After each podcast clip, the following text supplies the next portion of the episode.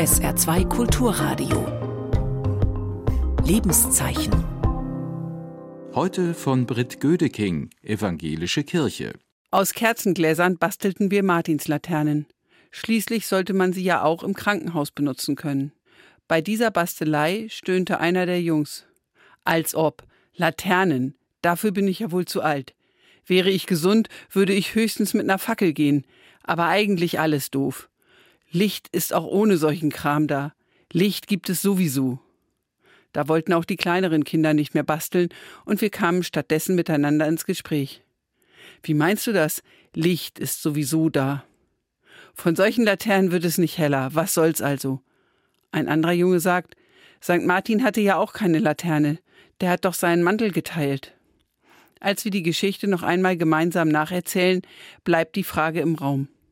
Weshalb denken wir mit Laternen an den hilfsbereiten Reitersoldaten Martin, der mit einem Bettler den Mantel geteilt hat? Ein Mädchen sagt, ich weiß nicht genau, aber es ist schön, mit Licht an Menschen zu denken, die was Gutes gemacht haben. Also ich finde das mit den Laternen gut. Wenn du das so meinst, meinetwegen. Aber was nützt das? Fragt der ältere Junge nach. Jedenfalls gibt es das wärmende Licht guter Taten nicht sowieso schon.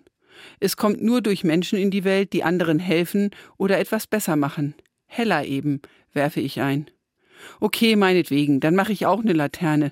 Vielleicht wird es für ein anderes Kind im Krankenhaus ein wenig besser, wenn es von mir eine Laterne hat.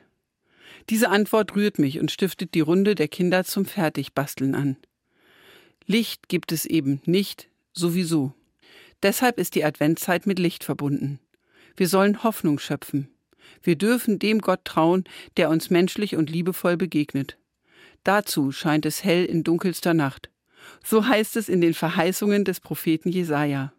Das Volk, das im Finstern wandelt, sieht ein großes Licht, und über denen, die im Finstern wandeln, scheint es hell. Denke ich an den grausamen Krieg in Israel und Gaza und an die unzähligen Kinder, die im Finstern von Bunkern auch in der Ukraine leben müssen, könnte ich den Mut aufgeben. Wie der Junge, der Laternenbasteln erstmal unnütz fand.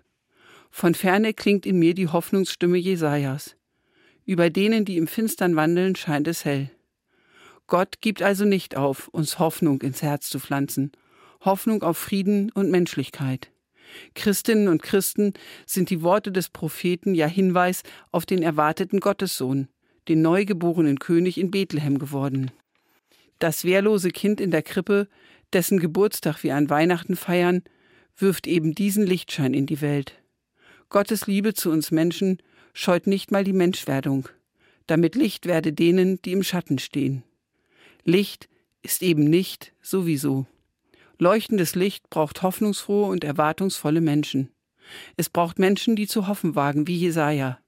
Über denen, die im Finstern wandeln, scheint es hell.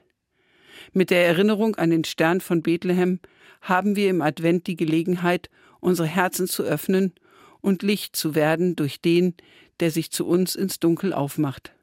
Es kann stärkend sein, auf die Adventsverheißungen etwas zu geben. Bis heute stehen so viele Menschen in den Schatten der Kriege und Ungerechtigkeit, dass es notwendig ist, das verheißene Licht Gottes anzunehmen und weiterzugeben. Indem ich selbst empfindsam und menschlich bleibe, leuchtet mein Licht für die, die die Hoffnung schon aufgeben wollten. Es scheint ein Licht für den, dessen Schicksal so gänzlich im Dunkel steckt. Licht ist eben nicht sowieso.